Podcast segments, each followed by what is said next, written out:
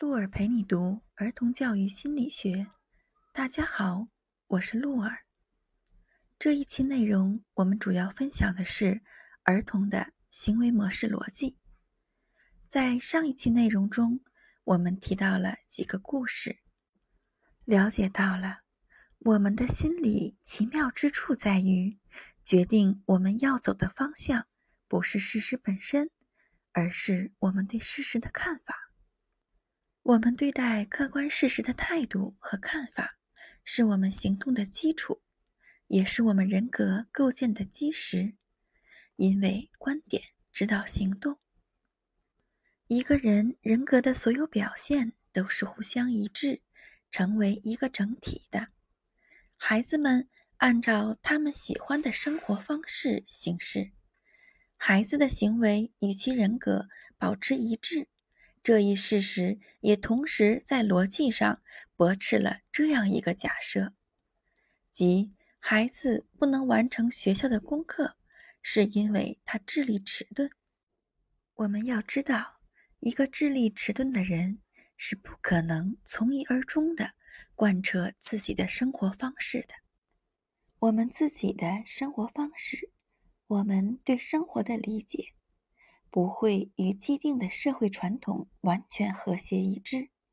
过去，我们曾把社会传统视为神圣而不可背弃的。可是现在，我们已经意识到，人类的社会制度和风俗习惯并不是恒定不变的。恰恰相反，他们总是在不断的斗争和对抗之中发展变化着。社会制度。是为人所服务的，人不是因为社会制度而存在的。个体的解放在于培养社会意识，但是这并不意味着我们就可以强迫个体接受千篇一律的社会模式。我们要学会把儿童视为具有独立人格的个体，视为有待雕琢的璞玉。与此同时，我们还要学会运用心理学的知识去判断、评定特定的行为。正如我们之前说过的，学校不应把特定的行为当成孤立的音符来解析，而是要将它视为整个乐章的组成部分，即整体人格的组成部分。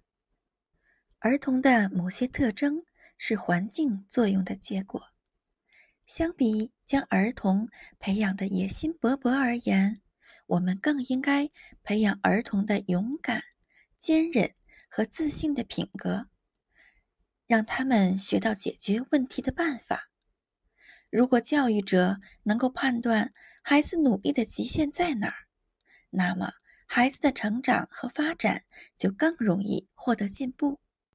我们无法找到完美的方法。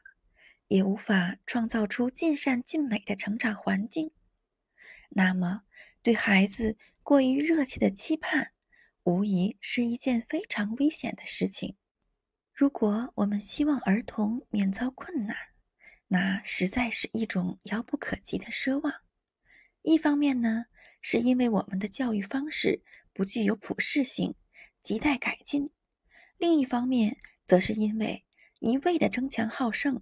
会摧毁儿童的自信心，使他们缺乏足够的勇气去战胜将要面临的困难。雄心勃勃的儿童只注重最后的结果，即人们肯定他的成绩。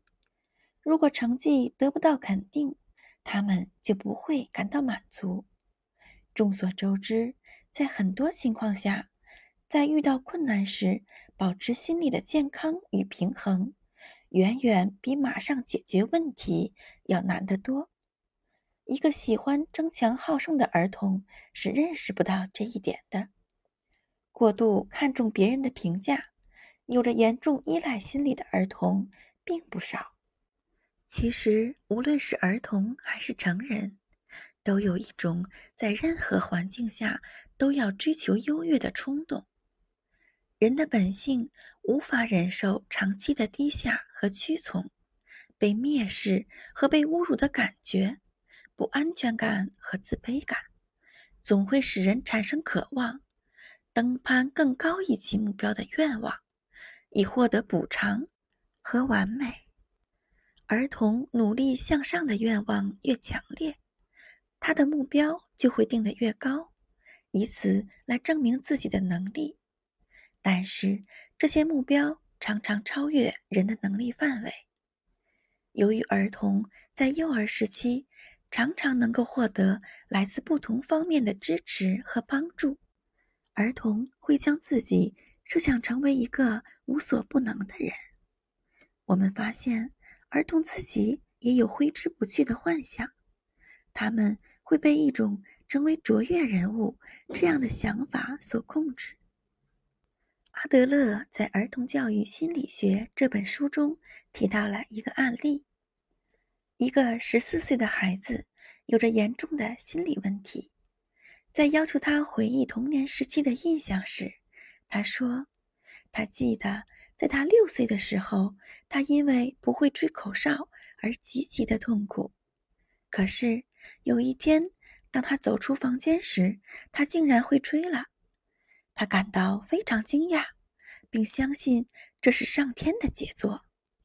这件事清晰地表明了脆弱感和想象自己是个大人物之间存在着密切的联系。还有一个案例说的是。儿童在玩驾驭马车的游戏中，追求优越感的儿童不会愿意去扮演马的角色，他们对具有决定权的车夫更感兴趣。他们想成为领导者，想去指挥别人。如果他们的诉求受到阻碍，他们就会扰乱游戏，并以此为乐。如果他们屡遭挫折，并因此气馁。丧失了信心和勇气，那么他们在面临新的情境时就会表现出畏缩，而不是勇往直前。那些还拥有雄心壮志、不曾失去勇气的儿童，依然会喜欢各种竞争性质的游戏。这类儿童能够敏锐地感受到家庭对他们的期待，他们对这份期待总是怀着激动和紧张的心情。他们总是想要超越别人，成为万众瞩目的焦点。这种任务是一种负担，但只要他们处于有利的情势中，他们就会毅然决然的选择负重前行。好的，这期内容结束啦。如果你喜欢我们的内容，请分享给身边的朋友们吧。我们下期再见。